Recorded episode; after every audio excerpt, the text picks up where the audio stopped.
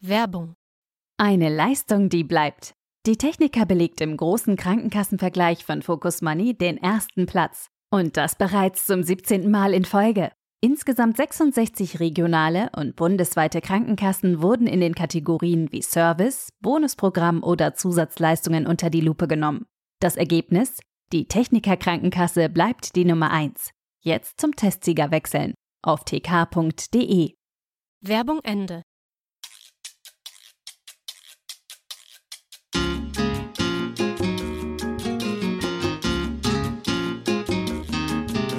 Ja, hallo und herzlich willkommen bei deinem Schwein und Alleiner. Mein Name ist Christoph Ramtke und ich freue mich, dass du mir heute dein Ohr schenkst. Ja, die Folge heute heißt Wenn schon, denn schon. Könnte auch viel hilft viel heißen und es geht wieder um einen hervorragenden Schweinehund-Trick, wie er uns dazu bringt, dass wir hochmotiviert anfangen und dann auf jeden Fall ganz schnell wieder aufhören. Und es ist äh, aktuell, deshalb komme ich darauf, weil mein Freund Tommy, der hat mir letztens eine WhatsApp geschickt. Das ist, glaube ich, anderthalb Wochen her. Und da schrieb er, Christoph, ich habe wieder angefangen mit Training. Ich trainiere dreimal die Woche und habe am nächsten Tag immer mordsmäßig Muskelkater.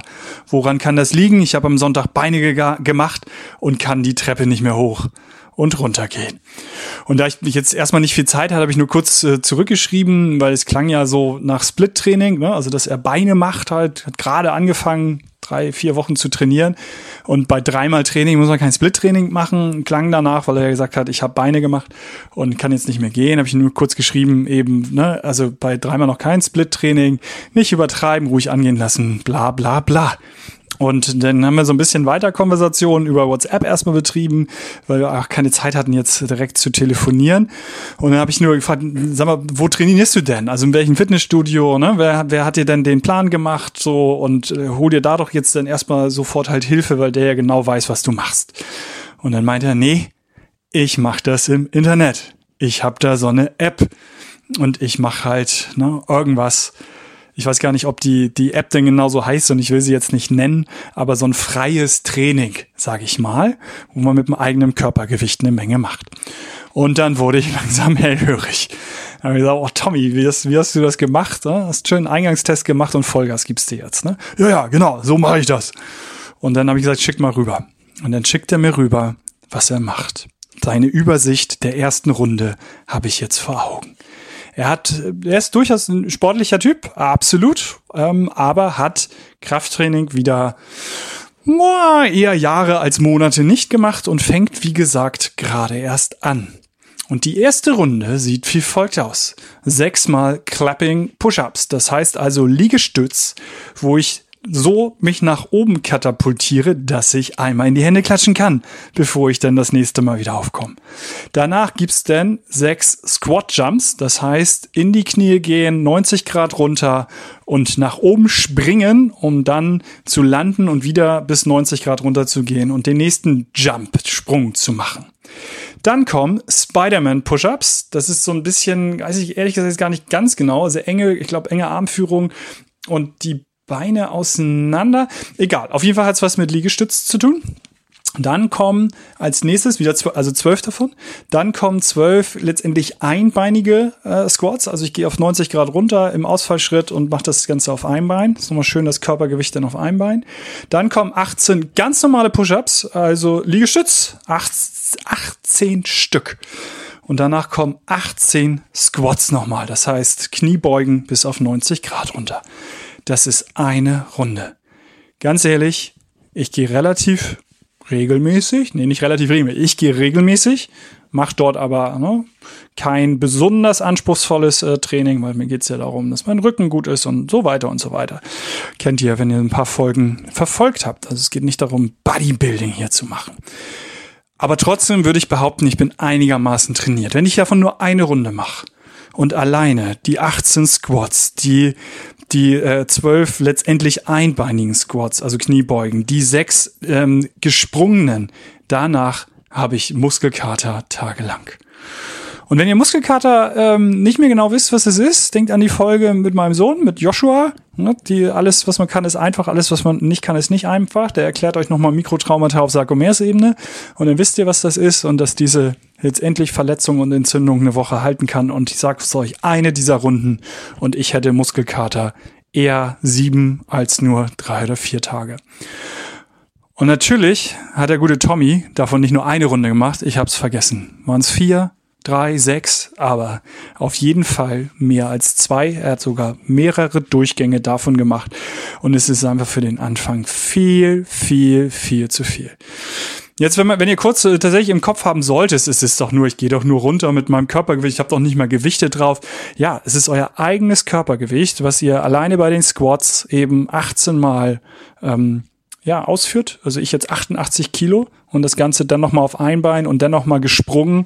Hm, ja, nochmal locker beim, beim dann wieder runterkommen, je nachdem wie hoch ihr springt, seid ihr locker nochmal 50 Prozent mehr des Gewichtes durch die Fallgeschwindigkeit, die ihr da abbremsen müsst. Abbremsen, so eine exzentrische Kontraktion nennt man das auch noch deutlich anspruchsvoller ähm, als das Hochkatapultieren. Also der Wahnsinn.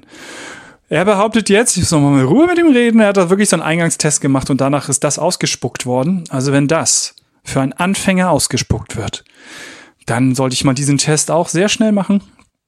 Und dann ähm, mache ich das vier Wochen, gehe zum Orthopäden und was der für Werte in meinen Knien und wo auch immer noch messen wird, also von Verletzung, von Entzündung, von irgendwas, das hätte es sich in sich und dann kann man den App-Betreiber, glaube ich, also mindestens auf Körperverletzung verklagen. Weil also wie gesagt, Tommy neigt dazu auch zu übertreiben, ähm, also wird er eher nach oben geschraubt haben nach, nach seinem Eingangstest. Aber das ist wirklich, das ist der Hammer und das ist völlig übertrieben und der absolute Wahnsinn. So, das hat jetzt zwei Dimensionen, wenn ihr so auch anfangt. Oder andersrum nochmal. Äh, wenn ihr glaubt, dass ähm, ihr da viel entspannter seid, wäret ihr die Minderheit. Wir haben früher da auch viele Untersuchungen, viele Tests gemacht. Ich kann mich selber daran erinnern, wie wir Freizeitsportler ähm, getestet haben, die um die Alster rennen. Also die Freizeitsportler, die um die Alster rennen, da haben wir Laktattests gemacht und 25 Jahren oder so, also im Studium und haben festgestellt, dass mehr als zwei Drittel in einem zu hohen Intensitätsbereich laufen. Weil, ja, wenn ich schon was mache, wenn ich losrenne, will ich auch völlig fertig sein hinterher. Sonst hat sich's ja nicht gelohnt. Und das ist eben ganz großer Blödsinn. Sondern nicht viel hilft viel, sondern eben das so runterzuschrauben, dass ist man jetzt beim Laufen bleiben wir mal, ne? Immer noch laufen ohne zu schnaufen, 80er Jahre. Heute würde man sagen, oder sage ich immer, eine Intensität, Intensität, Entschuldigung, wählen, wo es etwas anstrengend ist. Und das reicht, so dass man sich noch einigermaßen unterhalten kann. Da sind wir beim Ausdauertraining. Und beim Krafttraining eben wirklich mit, ähm, ja, wenn ihr mit dem eigenen Körpergewicht arbeitet, ist das schon ein bisschen komplizierter. Wenn ihr mit Gewichten arbeitet, halt so Gewichte, dass ihr die 15 Wiederholungen schafft, vielleicht auch eher 20 am Anfang, um im Kraftausdauertraining zu sein. Aber auf jeden Fall braucht ihr, und das sind jetzt, ne, was ich eben gesagt habe, dann eben völlige banale, oberflächliche Tipps, weil ein Grundstock an Betreuung braucht ihr.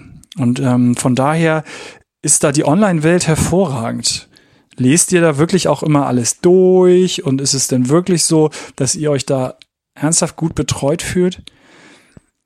Ich denke, oft ist es eben nicht der Fall. Und das ist so ein Beispiel, wo es definitiv nicht der Fall ist. Das ist völlig fahrlässig, dass Tommy dieses Training macht. Und was es für Auswirkungen hat, da komme ich gleich zu. Aber eben an der Stelle, manchmal braucht es tatsächlich noch reale Menschen. Wenn wir mit den Apps so weit sind, dass wir dann irgendwo unseren Avatar haben, mit dem wir dann eben im Fitnessstudio sind und ernsthaft eine Betreuung halt bekommen, dann sind wir vielleicht schon einen ganzen Schritt weiter. Und das passiert ja schon, das gibt es schon in die Richtung. Ähm, da wird einiges kommen. Aber so jetzt kann das ähm, tatsächlich nicht gut sein. Warum ist es nicht gut? Ähm, wie eben schon gesagt, es hat letztendlich zwei Dimensionen. Die erste ist, mit so einem Training, mit so einer Intensität werdet ihr den Körper völlig überlasten. Also bei Tommy wäre jetzt klar gewesen, in ein paar Monaten ist er beim Arzt. Also ernsthaft, das, das machen die, die Sehnen nicht mit, das machen die Gelenke nicht mit. Und das ist vielleicht so das Erste, was meistens dann eben irgendwo überlastet ist, die Sehne, weil die Sehne ist die Kraftübertragung des Muskels auf den Knochen. Jetzt müssen wir mal ganz kurz Anatomie machen. Ne, wir haben den Muskel, der geht über eine Sehne, diese Sehne setzt am Knochen an und bewegt dann den Knochen, so dass ihr den Unterarm nach oben bekommt. Ist halt der Bizeps, also der Oberarmmuskel, setzt dann mit einer Sehne am Knochen des Unterarms an und äh, so könnt ihr den Unterarm beugen.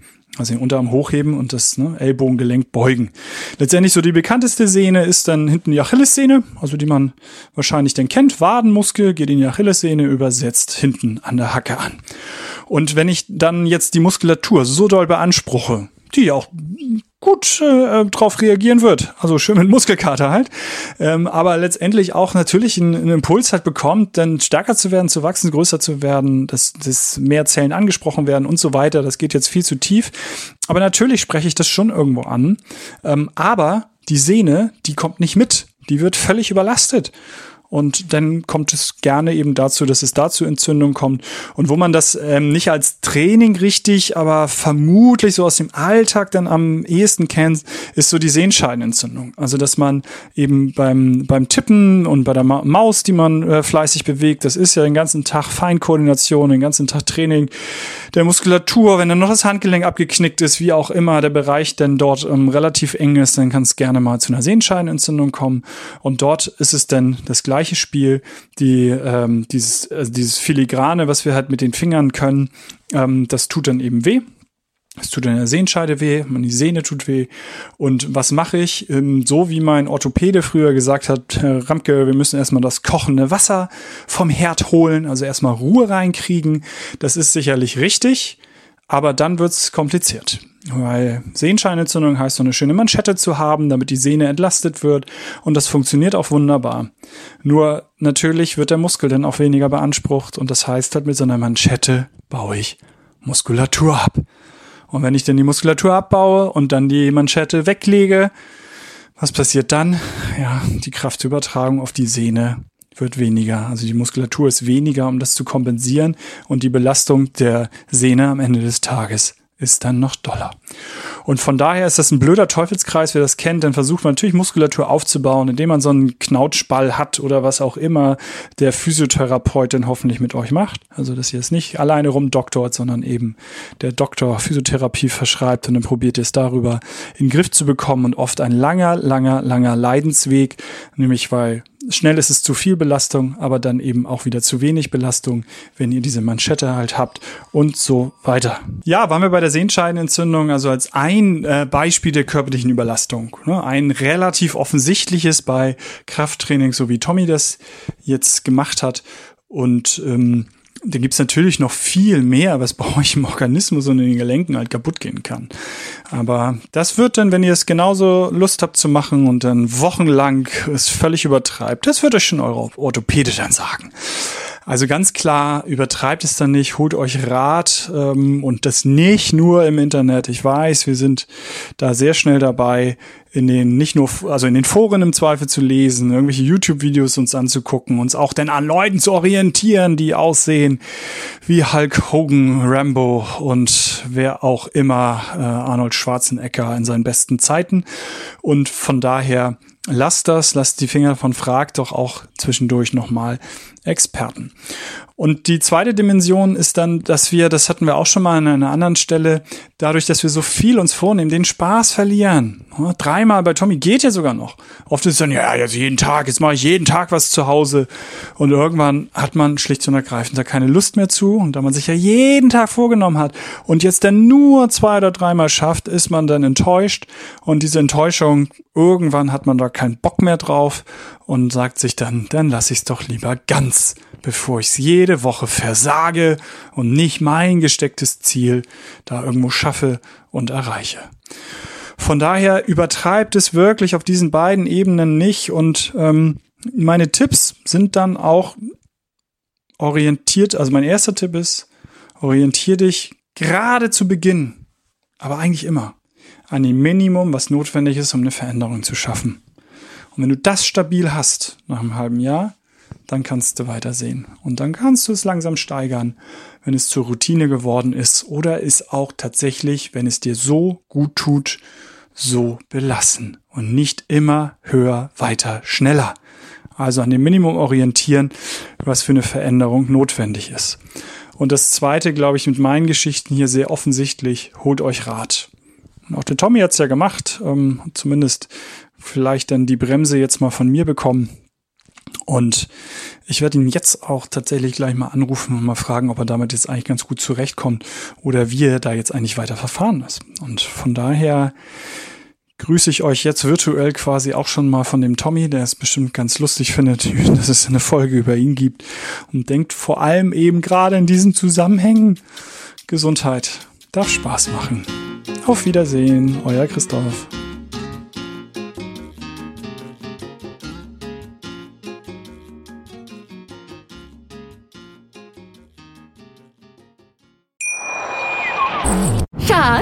Bin neu verliebt. Was? Da drüben. Das ist er. Aber das ist ein Auto. Ja, eben. Mit ihm habe ich alles richtig gemacht. Wunschauto einfach kaufen, verkaufen oder leasen. Bei Autoscout24. Alles richtig gemacht.